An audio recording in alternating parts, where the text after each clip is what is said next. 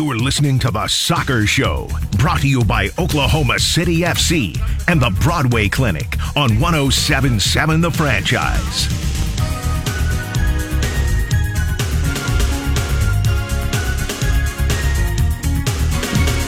Down but not out. The soccer show is here. Ryan Chapman, Todd Lisenby. We've also got Matty Goldfish, Matt Goldbranson keeping us on air as always. We're presented by Oklahoma City FC and the Broadway Clinic. Ryan, me here in studio. Todd, you're out on location in parts unknown. First off, how are you feeling, my man? I, I know I'm you're not on location. I'm in isolation. You've- is what is where I'm at. Do we classify? Have you picked up a knock?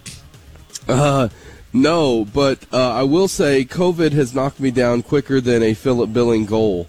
Yeah. That's a that's a very uh, uh, that's a very good reference on today's day of Premier League action. Is uh, that was kind of the talking point from the 9 a.m. matches, which are underway already. Most of them at halftime. We're about to start the second half. We had City winning earlier this morning against Newcastle. There's quite a bit to get into today, as always, here on the Soccer Show. Yes, absolutely. We've got We will not let COVID stop us. Just like the Premier League didn't let COVID stop them. And unlike Liverpool's title, we won't have an asterisk by today's show. Yeah, there will be no asterisk, although it will probably end in a Chelsea defeat as the Liverpool title. That so we may have some synergy there. You know what I'm doing today, Ryan? I'm broadcasting behind closed doors. Oh, no fans allowed. No fans allowed at Casa de Lisenby. But we will roll through. Like we mentioned, a ton, a ton of Premier League action since we last spoke. There was also a Carabao Cup final. We'll talk about that uh, on the other side uh, as we kind of get into some of the other stuff. But let's let's go into the Wayback Machine a little bit. But before we do that, I will give you those scores just in case you're driving around. Right now, Chelsea and Leeds are scoreless at the half. Duh. No, Chelsea haven't scored. Stunning, stunning. I know. Uh, Bournemouth does take that one 0 lead over Arsenal into the break. That goal, as Todd mentioned, came what 19 seconds or was it nine No, seconds? how about 9.11 seconds, second fastest goal in Premier League history, only behind Shane Long's 7.69 second goal. Das Otto there going on with the Cherries. Villa's up 1 0 on Palace. That one's at the half. All these are at the half, obviously. Uh, Brighton 1 0 over West Ham currently, and Wolves and Spurs have nothing going. No goals there. That's what's happening right now. We last. You'll love this. You'll love this, Ryan. Yeah. Uh, 86% possession for Arsenal in the first half. Yeah, Bournemouth, Bournemouth said, "We got our goal. F it. We're, you're packing it in for We're- 89 minutes and 51 seconds. We're parking the bus. Does anyone have a bike, a lime scooter, anything that they can put in front of that goal? That's what Bournemouth's doing. And you know what? I respect it. I respect too. it. I do too. A hundred percent. Reminds me, you know, the last time I saw a, uh, a possession like that and the team with the lower possession won, it might have been the Stevie G slip, which your buddy Jose Mourinho helped City win a title with that one. Yes, he did. Yes, he did. Jose Mourinho and uh, club legend Samuel Eto'o, uh, who Yes, was doing the right. old man with the Walker celebration That's routinely right. throughout that season. Oh boy, do Chelsea fans pine for Samuel Eto'o leading the line these days. Uh, we'll pick up there. We last spoke last Saturday, right? Um, Sunday there was a what should be on paper is a glamorous fixture, though. Oh my God, Chelsea just spilled it. What just happened? Do we have a goal? Ruben Loftus Cheek on the right flank plays it across, flashes into the box. Raheem Sterling tries to. Uh, I would classify that as you know the slide tackle goal. Um, if Uh-huh. he had put it anywhere on frame, uh, our friend the Leeds goalie was rooted, and instead that bad boy is over the bar. Over Of course it is. Hey, Welcome, hey, welcome, welcome to Raz finishing. hey, look. Chelsea did not concede in the first minute out of the half, which was an improvement over what happened last Sunday at Tottenham Hotspur Stadium. As we were saying, it should have been a glamorous fixture on paper. Uh, you and I talked a little about it because it, anyone who has eyes and watched either of those two teams play knew it was going to be a boring slugfest. And that's what it was for 45 minutes. Pretty boring, uh, a stalemate. One team that can't create in Chelsea versus a Tottenham team that sets up to constrict their opponent.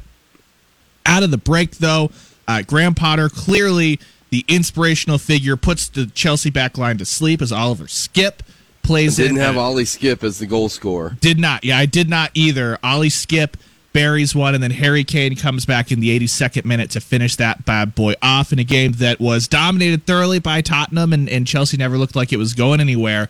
I want to start with Spurs here, Todd, because th- there's so much bad feelings and and grumbling and things like that surrounding Antonio Conte. Remember, it was not as certain he was even going to come on just because of his history warring with boards. Tottenham's board, not one that has been known to really just open up the pocketbook for their manager just because they ask. Now Conte's been sidelined a little bit with the surgery. You've got his number one assistant coming in, and and Spurs looked less stressed, less frantic in the first half when when they usually concede or early. That was kind of the story of the first half of their season. I think it's almost been a calming influence for Tottenham to not have Antonio Conte in the technical area. As weird as that sounds. Yeah, I I still just you know I know that I do this argument with basketball a lot, and I understand that you can win different ways, right? I mean, uh, Jose is one of those managers who we talk about all the time is so good at winning at multiple different ways. It's not like Pep where he's got his system. He figures out what he has and he makes it work with what he has. And I respect that, right? I respect when guys can win like that. Much like in college basketball, I respect that Virginia won a national championship under Tony Bennett. But that style of play just lends itself to inconsistency, in my opinion. Uh, it's hard to be dominant at winning close games, especially in a sport like soccer where there if if one chance goes awry for you, the other team can pack it in and make it so hard for you to score. And look, we saw Tottenham do that in the FA Cup midweek against Sheffield United and fall. Right now, Tottenham are scoreless at halftime in a match where they should be ahead if you just look on paper at who they're taking on today in Wolves. And I it's I struggle to to take Tottenham serious with this style of play under Conte because while Conte is a good manager, I just don't think they have enough good players to win with that style. And quite frankly, Ryan, much like I argue with like Porter Moser at OU, I don't know why a good player would want to come in and play under that style, right? Especially the type of player that that you need to be dominant in the Premier League. I think I think Tottenham are kind of leaning into the hey, let's just try to win a trophy every now and again, um, and not open up the pocketbook and try to not open up the checkbook and try to compete with the Man Cities of the world, try to compete with the Newcastles of the world and what they can spend, or even the Man Uniteds. And and listen, if that's their thing, that's their thing. I just think you're gonna see inconsistency from them. That said, uh, they took on a team right now in Chelsea who like, if you want to talk about a team that you can't trust to win a close one right now, it's Chelsea. In fact, you can't trust Chelsea to win anything right now. It's it's almost like a new depth of low for Chelsea. It's kind of amazing how far they've fallen under Graham Potter. And you want to talk about leaning into something, and we talked about this a couple weeks ago. Chelsea have leaned into being patient with Graham Potter. And I don't really think that there's anything bad that can come from that this year. I think. Uh, I think he's going to be on a short leash early next season, though, is the way it feels to me, Ryan. I don't know about you. Well, some of so the background reporting uh, going on at Chelsea, things like that, have been the party line of they're supporting Graham Potter, they're backing Graham Potter, they're supporting Graham Potter, they're backing Graham Potter. Last week, we did, however, talk about there was a little nugget in one of their last briefs where a club official was like, and by the way, the buyout is not the barrier for why we are backing Graham Potter, which was one of the rumors floating around is that Todd Boehly and Clearlake Capital had, had, given Potter this ironclad, whatever it was, it was fully guaranteed, and, and they didn't want to eat like 60 million pounds for half a season. So I thought that was of note that Chelsea went out there and, and dropped that. And now this week, Todd, you've heard that there are those in the leadership group that if he loses this match to Leeds, which this is going to be a 1 0 win for Leeds, book it. Like if, if you're in Kansas listening to us on the app right now, just pull up your app, whatever live odds you can get on the Leeds money line, take it. It's a good bet. Um, if they lose to Leeds and then Dortmund, the, the second leg of that, like that's what Chelsea season is right now. Is it can you turn that fixture against Dortmund around? If not, Chelsea are playing for nothing. They're adrift mid table. Uh, and it's basically just use the rest of the season to get everybody healed up and and acclimated. We'll try to do what Arsenal's doing this year. Yeah, the the difference is I've seen the Arteta comparison a ton. Here's the difference: Mikel Arteta came in and improved Arsenal's points per game. even though it wasn't where it wanted to be, but Mikel Arteta improved that, and then he improved it again in his second season. And now they're flying. Holy! I just almost cussed on air. Uh, Chelsea Football Club have scored a goal. Oh my goodness!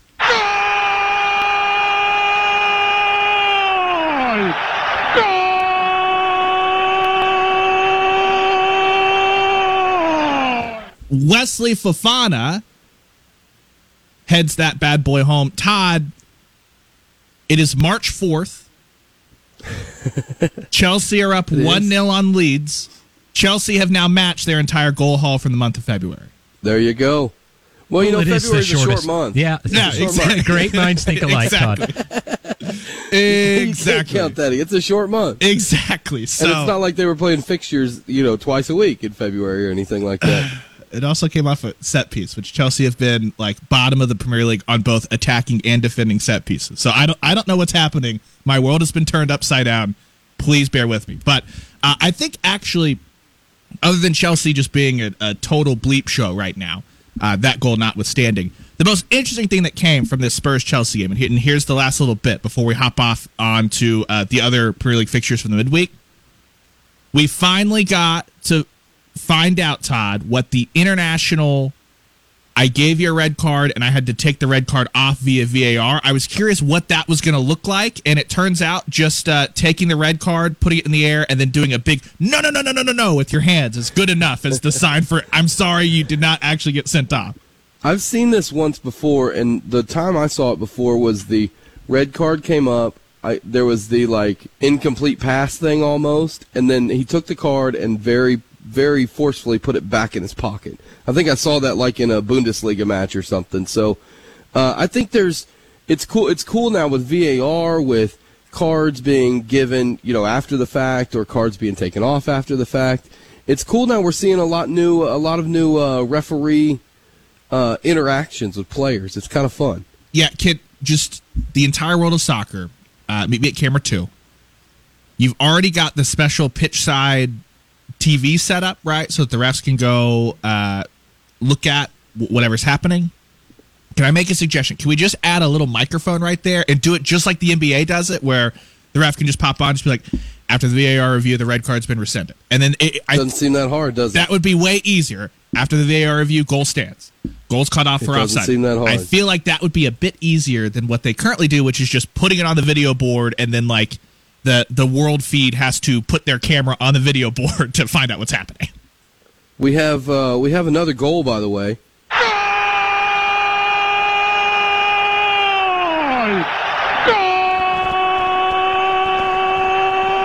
Brighton and Hove Albion are now up 2 0 on West Ham United through Joel Veltman. They're flowing, baby. The goals are Yeah. flowing. Yeah, so 2 0 for the Hovers. Two 0 for. You the think that's Jay Z's favorite team? Hove? um. No comment. Just a thought. I mean, I think it has to be, right? Just a thought. has to be has to be for sure.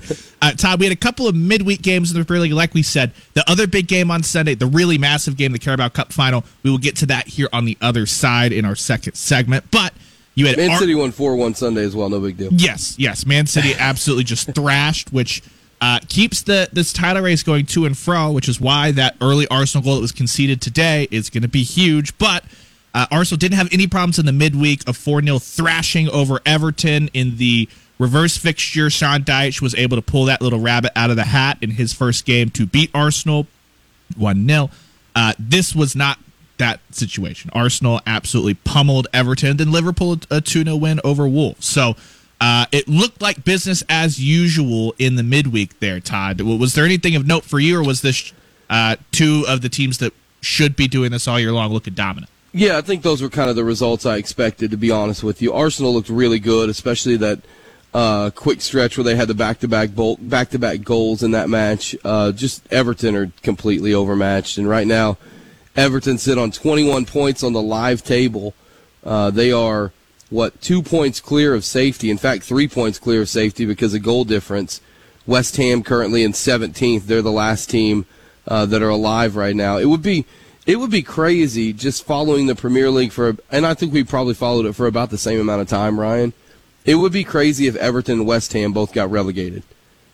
which Yeah, it- there's a it- realistic chance that happens. and and I know that um, Everton have the long history of not being knocked down off the top flight, but yeah, absolutely for you and I, and, and I feel like when a lot of our listeners tuned in, Everton and West Ham, they were challenging for Europe slots, Right. Not very long ago, and now they could both get dropped in the exact same season. I, I've I'm still struggling to wrap my head around. Every time I pull up the table, I'm like, that's not going to happen. They're going to figure it out. And as we get farther and farther into the season, they have not figured anything out, either one.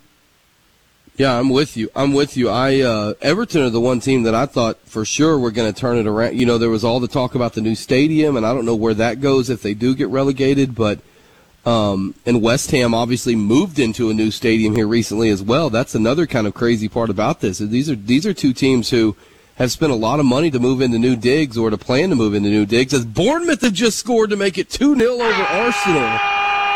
Holy cow! From a corner, the Cherries double the lead. The cherries are popping. The fans, the fans, the fans are are popping. Uh, 2 0 Bournemouth. this is massive. As it stands right now, Arsenal's lead at the top is just two. we have a nice, encouraging "Let's go" clap from Mikel Arteta, but I, I don't know what else he's supposed to do. That was just that was a well executed corner. That, that It was, a was. well executed corner. It was Bournemouth are, uh, as they like to say, they're taking their chances. They are indeed. Uh, Who Art, scored that goal? I'm looking right now. Tough to get a good view of it from. Uh, 25. Pardon me for not knowing the entire yeah, that's roster. that's what I was. ba- basically, what I was trying to do is say, uh, I, I can tell you that it was A quick 25 that search? scored it. I was, I was, uh, I'm on FotMob right now, rapidly embarrassed because I'm just like, look, I'm sorry, I, I don't have the Bournemouth squad front to back. That's my fault. That's on me. How about Senesi with the goal? Marco, Marco, Marco Senesi. Senesi. One little bit on Arsenal, an Arsenal adjacent uh, conversation with the if West Ham goes down, Arsenal will be very happy because uh, suddenly they're going to go to the table and be like, so all that money you want for Declan Rice, you're now a championship club, uh, Right. You know the rumors earlier this week, and and this you know how these rumors go, was that City were trying to swoop for Declan Rice and Jude Bellingham. well, that would be fun. That they want to pull off the double. So, yeah, that you know I'm I'm I'm here for it. Next city manager, that idea. next city manager after Pep and before Kompany would be Gareth Southgate, right? Yes, exactly. And let me also say, since we're talking about managers, just real quick, I would love to give a happy birthday. He turned 76 a few days ago. We uh, we celebrated his birthday on the Franchise Morning Show. The great Harry Redknapp turned 76 Oh, beautiful. on Thursday. Uh, happy birthday, Harry.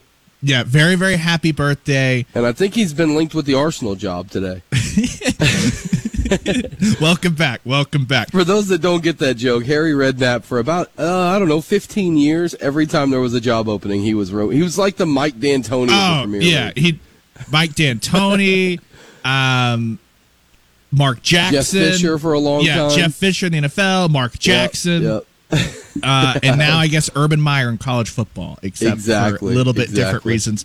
Uh, putting a button on the Premier League fixtures, as we said again, we'll get into that massive United United matchup from the Carabao Cup last weekend. This morning, your favorite team, Todd, Man City, put it on that Newcastle side. 2 0 for City. Erling Haaland produced a gift that will live in my nightmares forever uh, surrounding the kerfuffle. Uh, as, as he had that The look, smile? yeah, the smile that I was just like, that needs to, that needed to be part of the marketing ploy for the horror movie smile. I think uh, when when they were sending those people to like the World Series to sit behind home plate and just Right. stand up and smile uh, deviously. That was what Haaland did, and that's Did exactly what City last- did to Newcastle. Did you see the last uh, the stoppage time at the end? Uh, I Haaland was trying not. to see out the clock in the corner, and he won five straight corners. And he gave he gave that smile again, and just kept. And He just Jamal kept Lascelles, after Jamal Lascelles got so mad at one point, but it was a match. Honestly, two 0 flattered City. Newcastle United had a bunch of chances in that match. They they could have easily scored three or four goals themselves. And and when I talk about had chances, I mean had chances in front of goal where they just scuffed shots, and it happened you know, three different times that they scuffed a chance in front of goal. It happened another time where uh, the ball was sent in front of goal and uh, Nathan Ake made a great last minute tackle. Ake's been great for City this year too. Um, but yeah, it was it wasn't the best performance from City, but they had two really good chances. Phil Foden and Bernardo Silva coming off the bench took them, and they got a, a nice three points to put the pressure on Arsenal today. And if this score holds with Bournemouth, it's a huge day for City in the Premier League title race. Yeah, the Premier League title race has been a ton of fun. It's something we'll be tracking. Top four race has been fun as well. As even though we talked about Tottenham a, little bit ago, they're still what, four up on Newcastle right now, and it was it was a better performance from Newcastle as they frankly got played off the field last Sunday. We will talk about Aaron, Erik Ten Hag, Marcus Rashford, and United lifting that big trophy. Uh, as well as we get into some of the stuff that's happening off the pitch, some news and notes, some rumors, a couple of wild stories coming out of Paris as well. There's actually three of them, that all very different, uh, coming out of PSG. Not a great time to be in Paris. Coming up next here on the Soccer Show 1077 The Franchise, brought to you as always by Oklahoma City FC and the Broadway Clinic. The Soccer Show is on Twitter. Give us a follow at Soccer Show 1077. You're listening to the Soccer Show here on 1077 The Franchise. We're going to motor through this quickly because there's stuff to get to. I'm Ryan Chapman, Todd Lisenby. Playing a closed doors friendly today on the Soccer Show. Matty Goldfish keeping us on air. Matt Branson, very appreciative to him. We are brought to you by Oklahoma City FC and the Broadway Clinic. Special thanks to them as always. Go support Oklahoma City FC this summer as they get that thing rolling. We'll have more and more information on how you can support that very, very fun club and the entire league. But Todd, we've got goals in the commercial break. We're going to head back to Arsenal and Bournemouth as Neto, the Bournemouth goalkeeper, absolutely flubbed a clearance off of a set piece. It fell to Thomas Partey, who then said, "You know what, Neto? I want to add insult to injury. I'm going to bang this thing off your ribs into the back of the net." And that's exactly what he did. Arsenal peg one back. They've got 30 minutes to get a result out of this one, and and Todd, this has kind of been the story of the season for Arsenal. Yes, initially the surprise of being in a title fight. Um, that they were a team that pushed, pushed, pushed for top four last year, and it fell apart right at the end. But for me, it's just been nothing short of an absolute warrior mentality that, that like the Gunners have shown all year long. It feels like they're never out of anything. They usually find responses, and it's just been really impressive to watch. So they've still got now it's about twenty three ish minutes plus added time uh, to get back Still a goal. Yeah, still plenty of time to get back a goal for the draw. Heaven forbid they they bang two in anything like that. Or Bournemouth, like this thing is not total one way traffic. Uh, it's mostly one way traffic, but Bournemouth has, has found a, a moment or two on the counter as well. Well, it's been yeah, it's been so one way that Bournemouth have had a few counter chances. They had a couple in the first half too, even though they only had 14% possession that they didn't they didn't take advantage of. So there could still be another goal or two left in this match between Arsenal and Bournemouth. We also had a sending off during the break. oh boy! as Cheick Doucouré for Crystal Palace got his second yellow card and got sent off. Aston Villa up 1 0 at Villa Park over Crystal Palace. I respect that move uh, from a him. mid table, meaningless matchup between those two. I respect that move from him. He's just ensuring that when Ted Lasso debuts on March 15th, he won't have to do ish around training. exactly, exactly. That's exactly right. He's like, I'm I'll- excited for Ted Lasso to come back. Yeah, Ted Lasso coming back. uh, Sidebar. We've got Ted Lasso, we've got Mandalorian, and we've got Succession all coming back this month. Uh, one of those has already happened, so it should be a good month for Ryan to be a couch potato. And Uh, two of those I've never seen before. Well, I th- I uh, think you would like Succession, and I know you like Okay. Ted Lasso. Uh, Mandalorian, it's like if you're a Star Wars person or not, which no judgment either way. Uh, oh, we've got another goal. oh my goodness, we just can't stop, won't stop.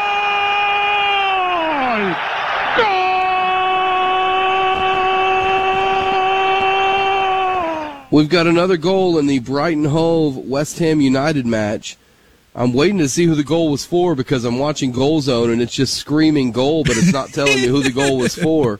So Goal zone, on get it together. More on that as the story breaks. It's maybe it's being VAR reviewed. I don't know, but there is a goal in that match. So Well, we'll, it, uh, it is being listed on ESPN as a Brighton goal, okay, so three 0 three 0 but I, it does sound like a VAR review. And Arsenal have just scored again. Oh, it's over the line. Holy cow! Ben White scores for the Gunners. And as we said, Arsenal, what do they do? They respond. The Emirates is alive as uh, over the course of from when we went to commercial break to now, the Gunners have added a pair of goals. It's now 2 2.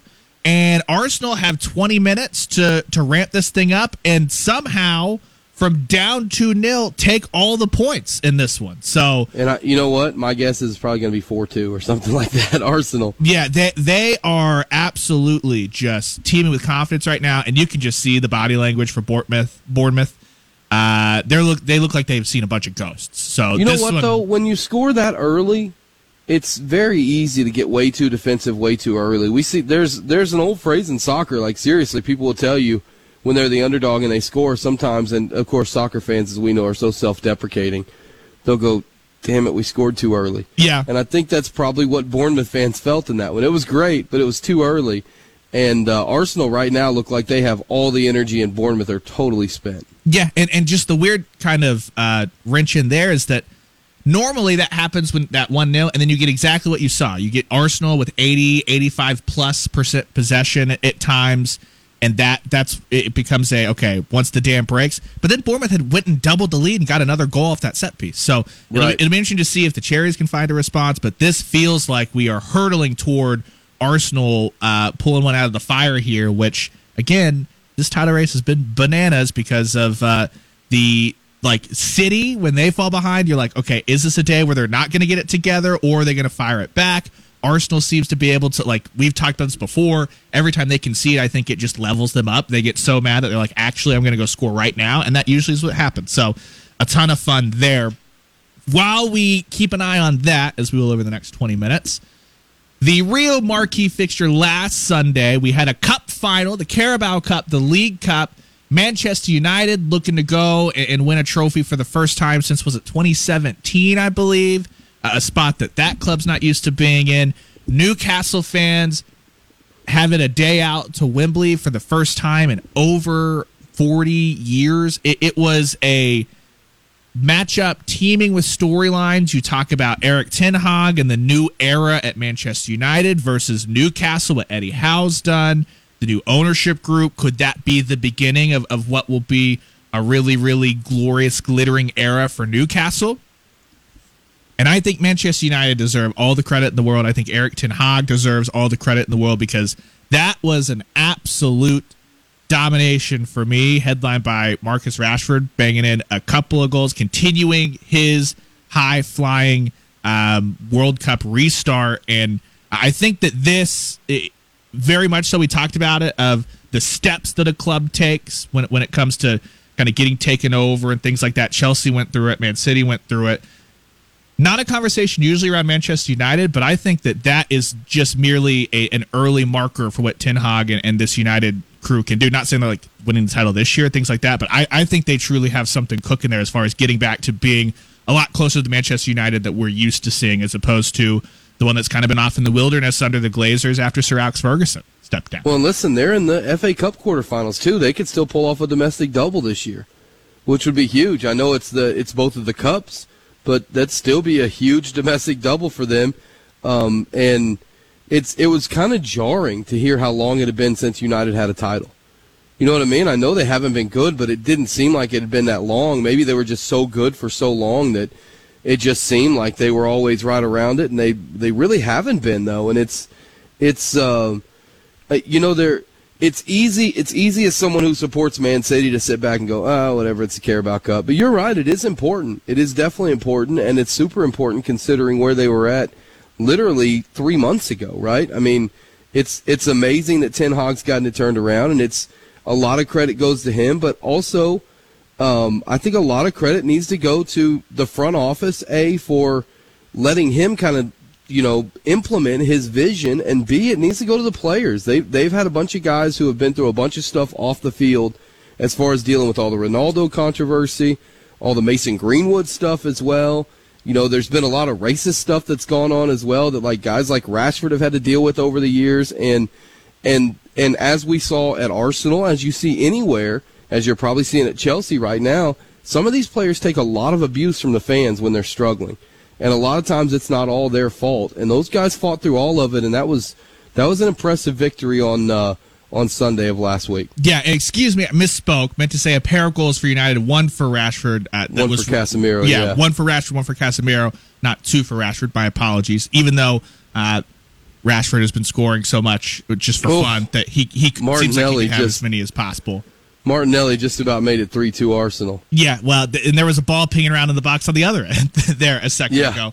But that that the difference, right, of Ronaldo being the aging world superstar as a part of that squad and just what it did to like we've talked about the reporting around how disjoint the preseason was, Ronaldo and Ten Hag not getting along, and Ten Hag trying to bring him in, then Ronaldo basically be like, nope.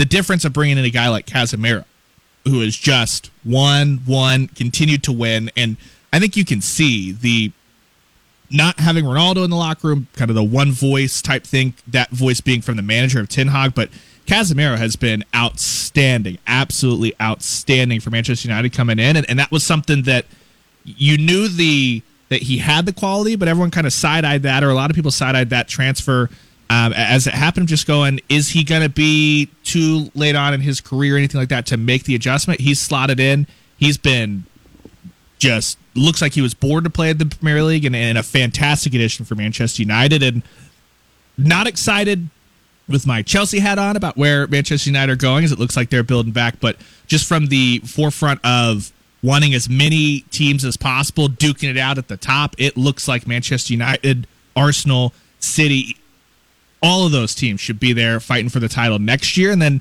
you know, Liverpool, if they can get healthier and, and kind of refresh the squad a little bit, like it's shaping up to, it could be really, really, really fun in the Premier League next year, Todd. Do you remember early in the year, like Christian Eriksen was playing as the lone holding midfielder for Man United? Yeah. I mean, it's it's kind of the conversation we have around quarterbacks in football.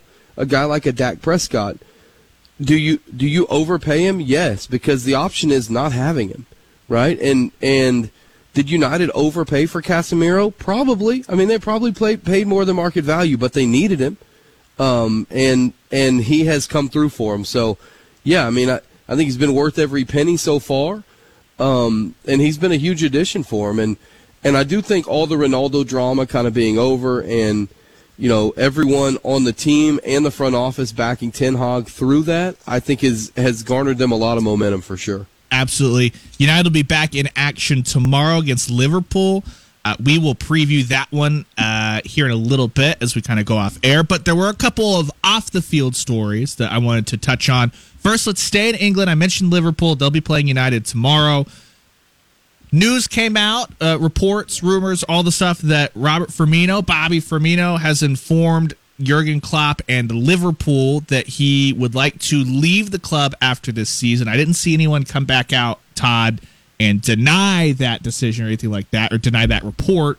But if that does come through, uh, part of me is going to be a little bit sad because it, it truly is kind of a, a turning over of that era of Liverpool where for so long you had you know Mane, Salah, Firmino, and, and just that link up play. And now it's going to be Salah as they kind of bring in Nunez and Cody Gakpo. It's turning the page of the next chapter of what Liverpool are going to be under Klopp. Yeah, I'm going to miss Bobby Chompers floating around uh, on the uh, Liverpool side, but I, you know, I, it's kind of a normal thing, right? When Liverpool, a team like Liverpool that have been so good, struggle like they have this year, you're going to have guys that want out. That's the way the world of sports works nowadays, and it's certainly the way it works in uh, the Premier League as well. As, ooh, I'm sorry, I'm getting caught up in this Arsenal match. No, right it's it is uh, Arsenal are just absolutely pelting, pelting we had a, the a Bournemouth shout for goal. handball in the box. Let's take a look at the replay. Yeah, that won't be given. Yeah, that Um, one. That one I do not believe is a uh, handball. So No. they'll just take the corner. No, I think everyone does that now. If it goes off of anyone, you just throw your arms up and go, "Hey, handball."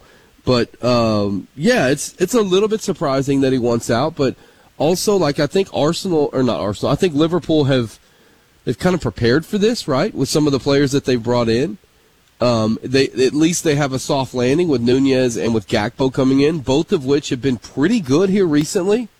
You know, all things considered, where they were earlier in the year, I think Liverpool have have rebounded okay. This is a lost season for them because of injuries, Right. right? And and I think when when you have injuries, when you struggle, there's always tension, and it sounds like there's a lot of tension between Firmino and Klopp. Well, and and just on top of that, floating out in the background is that Fenway Sports Group are, are trying to explore selling the club. So not only is it transition on the field, you got tons of injuries.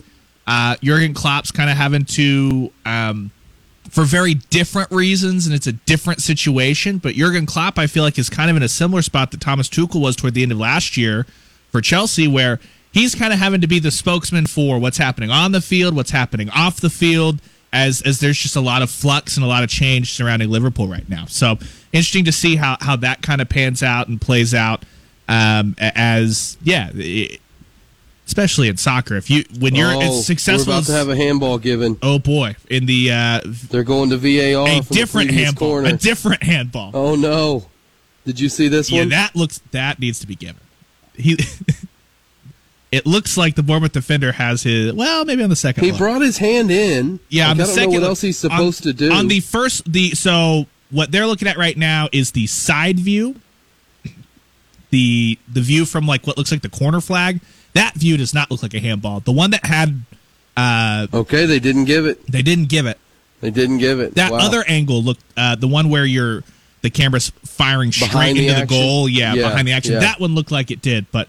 Uh, yeah, on second review, I think I agree with him there. I think that the VAR crew has done a pretty decent job here over the last ten minutes in this Arsenal Bournemouth game, which is not I bet the Arsenal fans don't me. think that. I would. Uh, they would probably agree. And you know what? Uh, VAR has done nothing to build any leeway. so the Arsenal Yeah. fans, if you have your quarrel, go for it because VAR has largely stunk. Uh, real quick, three stories out of PSG. Uh, we'll rapid fire the first one. It sounds like we're getting closer and closer to Leo Messi not signing back with PSG at the end of this season and going to Inter Miami, the MLS, which is just wild uh, uh, as where that's going. Uh, Todd, just real quick, how stunning would that be for Messi just to go to MLS at this part in his career when he just came off a World Cup and what'll be a Ballon d'Or season? Well, it'd be wild, but it'd be a huge coup for MLS. I'll tell you Yes. that much. I mean, I, I like I know that he's technically he's an aging star, but he he is the biggest star that the MLS will ever have gotten by a long shot. And and I do think he still has a little bit of gas left in the tank. And just as far as marketing goes, that would be a huge coup for the MLS if they could pull that off. Uh, shout out to the MLS as well, who just had to hammer Inter Miami last season for just having no care at all for what the actual rules are as far as uh, how to build a roster. And then Don Garber is like, we're actually working with Inter Miami to make it work if Leo Messi can go. Right. So, so Yeah, basically, the, in the very next offseason, just MLS things. That's the story that we are normally equipped to handle out of PSG. The other two are just wild. Do you want to start with Hakimi or do you want to start with Al Khalif? Hakimi's is pretty straightforward. Uh, he's he's being charged with rape. I mean, Yes. there's there's no there's no easy way to say this. He's being charged with rape, which does not look good. it does not look good. Uh, the reporting around Hakimi's camp is they felt pretty confident that this was a uh, false claim that it was going to be taken care of. And then, like two days later, the Paris judges went forward with, uh, you know, indicting him. So that'll be uh, a court process that we're going to be watching. Obviously, not good either way. So um, hope everything ends up okay there. The other one, I just don't really know how to talk about other than, all right, Al Khelaifi, he is the head of PSG, right? He works. Qatari. Yeah, he's Qatari. He works very closely with UEFA. He has been one of the people that's been kind of defiant in the face of the Super League, which might not make a ton of sense if you're thinking of PSG and, and what France's just TV deal is for uh, that league and everything. Three Parisian judges are investigating or investigating a case where he is being accused of kidnapping, blackmail, and torturing a reporter who is said to have had uh, unsavory details about him and his dealings at PSG, which was just an absolutely wild headline. And then I saw it, it, it came from L'Équipe. Okay, so it's not like the Sun in in England and n- like nobody touched it. No one talked about it. Nobody touched it. And I was like, guys, is this still happening? Is this thing still going on? Because that is the most outrageous headline uh, since we talked about pigs' heads being delivered in Italy last week. Right, right.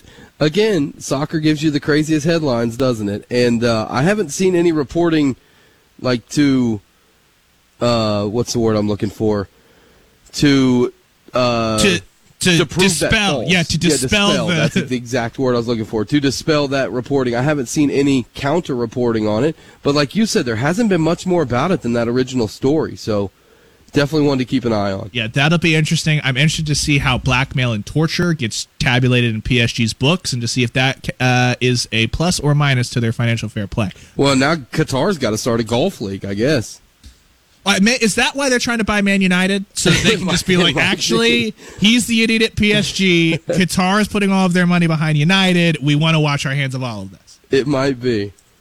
It might be. Interesting, interesting stuff indeed. That's Todd Lisenby. I'm Ryan Chapman. Maddie Goldfish, Matt Goldbranson keeping us on air. On the other side, we will put a bow on this round of Premier League fixtures in its time slot at least, as well as previewing the big one tomorrow Manchester United, Liverpool. What's that going to mean for how this top four race is shaping up? What's that going to mean for everything in general? Coming up on the other side here on the Soccer Show on 1077, the franchise brought to you as always by Oklahoma City FC and the Broadway Clinic.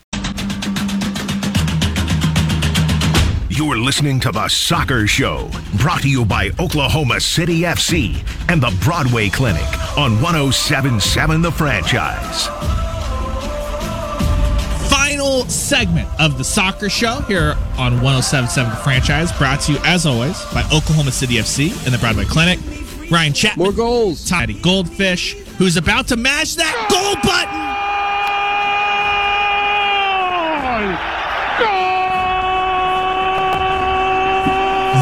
Where do you want to start? The Amex, most, or you no, want to no, no. start? I want to start with the most Molineux? muscular man in world football. Adama Traore Adama. bangs one home for Wolves. Wolves are now up on Tottenham Hotspur 1 0 in the, The juicy finish, minute. wasn't it? It was. Uh, also, unless it's just not updating, why is that game like five minutes behind every other game that's happening right now? What, what, what went on there? Was, was there a Um, lot of extra I don't know. first half added time? I don't know the answer to that, but I uh, there that went in during the break as well. At the Amex, the great Daniel Welbeck adds the fourth for Brighton. They lead West Ham United 4 0 as they're into stoppage time there. Just a goal bonanza at Brighton. Six minutes of stoppage time for Arsenal Bournemouth as well. Yeah, and that one is still two all.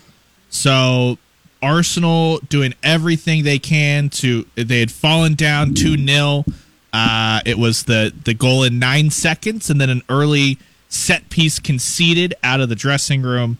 But Arsenal got a couple of those goals back from about the 60th minute to the 70th minute marks when they got those.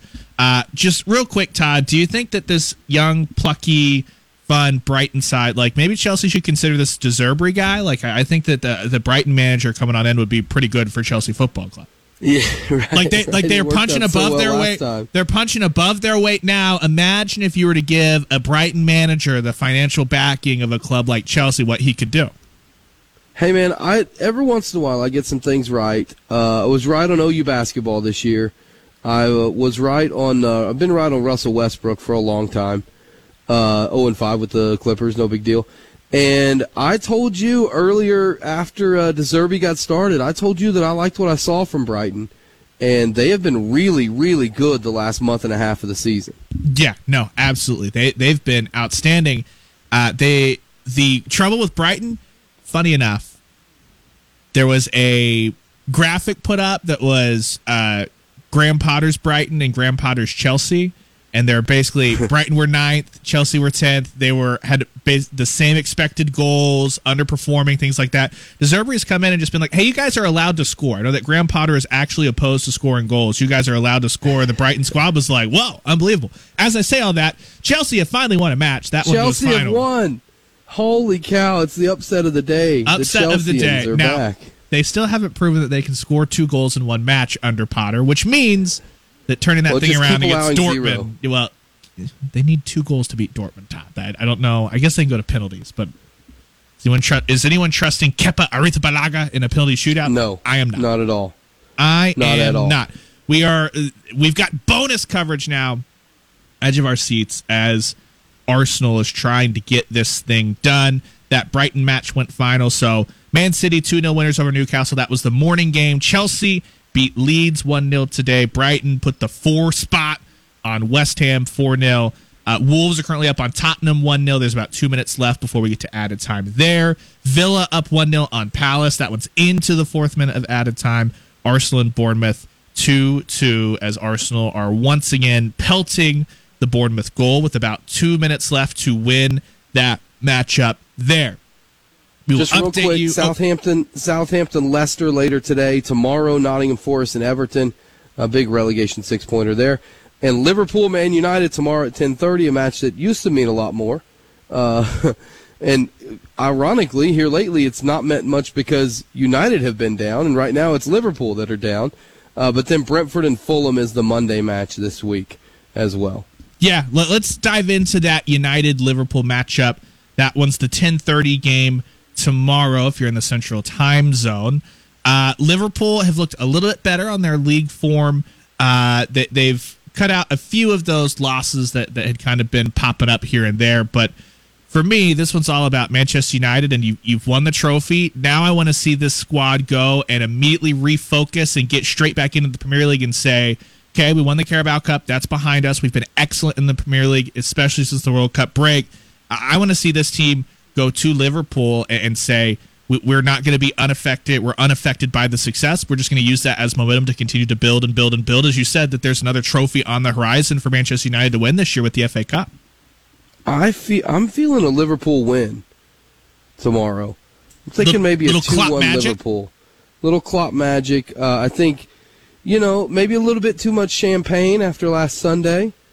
Did you happen to hear uh, Pep Guardiola's quote about the Carabao Cup? Uh, I did not. I was just focused. Actually, a, lot of like Ten Hag forgetting to bring the Carabao Cup right after his press yeah, conference. I'm like, wait, wait, wait, we need that.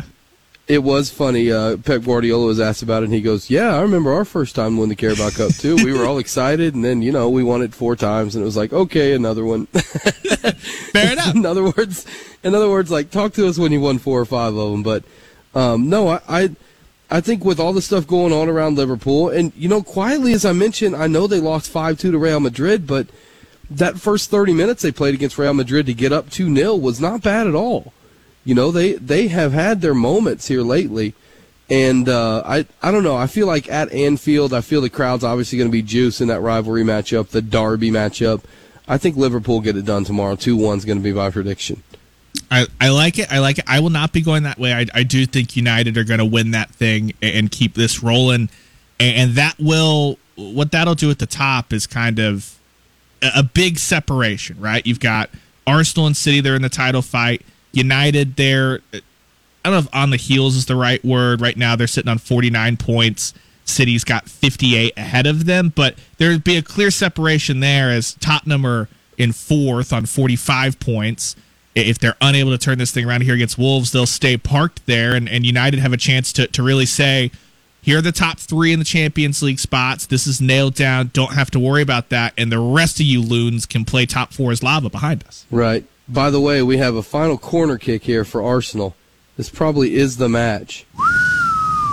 Uh, do you have? Oh my goodness! Just at the, the death for Arsenal. The script writers. Yeah, you need all of the goals. The script that was the last kick of the game for Arsenal it, that was pretty awesome. Not gonna lie. It falls off the corner. Was it Gabriel toward the back of the box? Surely that was wasn't Gabriel. And you had Reiss Nelson just Reiss absolutely Nelson. holy cow thunder it into the side netting. It flashed across Neto's face in goal. It is pandemonium I gotta be honest with Emirates. You. I got to be honest with you. There were six minutes of stoppage time given, and Bournemouth cleared the ball away at 96-20, and I thought, there goes the whistle, and it didn't happen. And, uh, yeah, the extra corner kick comes to Arsenal, and Arsenal are going to sneak away with a win. Yeah, Reiss Nelson was positioned at the backside of, like, the top of the arc, uh, what we all affectionately know as he was the garbage man on that corner kick. Uh, there to just clean everything up. Bournemouth clears it out. It falls straight to him. There's no one around him marking it. He just flicks it in and then side netting across everything. That was oh my gosh, the the view behind the goal, uh, behind the goalkeeper is he just bent that through basically three Bournemouth defenders. That's wild. That is Hey, when it's your year, it's your year, man. that is stuff of champions. That is scriptwriter, Premier League scriptwriters, keeping us on the edge of our seat to the very end. Todd, I'm sorry as a City fan, but that was freaking awesome. See goldfish. Now you see why we love this sport. That don't was you? freaking awesome. It's now Yeah, today's been pretty good. And the, the worst part though is that we then have to like send everybody out there to kick the ball once before we can do the full time instead of just calling it Right, because we knew that was the last right. kick. So everyone everyone celebrated, line back up. Now the full time blows, and then you get to celebrate again. I don't know if I love that or hate that. I, I think I actually love that. That you know I'm coming all the way around. The second celebration, I'm loving it, and yeah, the the Emirates looks like the place to be right now, man. That that, that is an Full-time- absolute scene. Full time three two Arsenal. Arsenal fan TV is not near as fun as it used to be Yeah, correct. I I don't when they're good. I I don't care to watch Arsenal fan TV when it's just like, oh yeah, Reiss Nelson. Woo. I'm like, no, No. I, I there No. there are no Uh, I'm tired Robies coming through anymore. With Also, also the late matches today: one 0 Chelsea beat uh, Leeds United. Aston Villa one 0 over Palace. Brighton four 0 over West Ham. And Wolves did go ahead and finish off Tottenham one 0 Wolves with the win there. Hey, real quick, I know we're running short on time. The FA Cup quarterfinals. Huge Grimsby Town, who are I think they're like 17th in League Two. Ryan, not just League Two, they but made it down into the, the pyramid League quarterfinals. Two. Yeah, exactly. That's the fourth tier of British soccer, of English soccer, and they are 17th. And, They're about to- uh, they're in- and they they're got to win. They're almost in the relegation zone, Todd. Yeah, I know. They're about to get knocked out of League Two. Pos- now, there are a 24 teams, so they're a little ways off. But still, I mean, they're way down the table in League Two, the fourth tier. And they are into the final eight of the FA Cup. It is why they call it the magic of the FA Cup.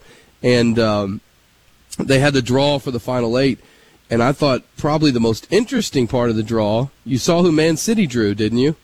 uh, I actually did not. I've been shunning the FA Cup. Draw. Man City, kidding. I just Man didn't see the City will host. Man City will host Burnley, who are managed Oh, by beautiful. Vincent Kompany, who's a Man City legend. So Burnley, who are actually top of the championship right now and favorites to be promoted to the Premier League under former Man City legend, the defender Vincent Kompany. Kompany will be back at the Etihad. Should be pretty cool scenes there. I think those matches are like the 17th through the 19th of March. Yeah, Sheffield dumped out Tottenham, which means that if Sheffield weren't just the biggest villains in the world, we would have had Wrexham here because that's how that works. That uh, I know, I know. Clearly, Wrexham at the racecourse ground, they, they were not going to be fearing no Tottenham Hotspur. And you Sheffield get an all championship draw in the quarterfinals. Sheffield and Blackburn Rovers for We're- all you old school Premier League fans. we're going to have Um, some Grimsby fun Town get to go to the yeah Grimsby Town get to go to the Amex and take on Brighton, and then Man United and Fulham is the other quarterfinal quarterfinal matchup. Well, Todd, uh, I don't know how much more of an exciting show we could have as we are going off air. Mikel Arteta is high fiving anyone who who is in his uh, in his line of sight. Arsenal turned that thing all the way around, down two 0 wins it How three about a goal two. in the first nine seconds and a goal It- in the last nine? I know, in I know. This I don't know how you could bookend a game much better, and we're not even going to try to top that. We're just going to close up shop. Come back next week, same time, same place. You know where to find us here on the franchise. Stick around. We'll have VSIN coming up next at 2 p.m. Oklahoma. Thanks to our sponsors, Oklahoma City FC and the Broadway Clinic. Yes, absolutely. Always a massive thank you to OKC FC, Oklahoma City FC, and the Broadway Clinic.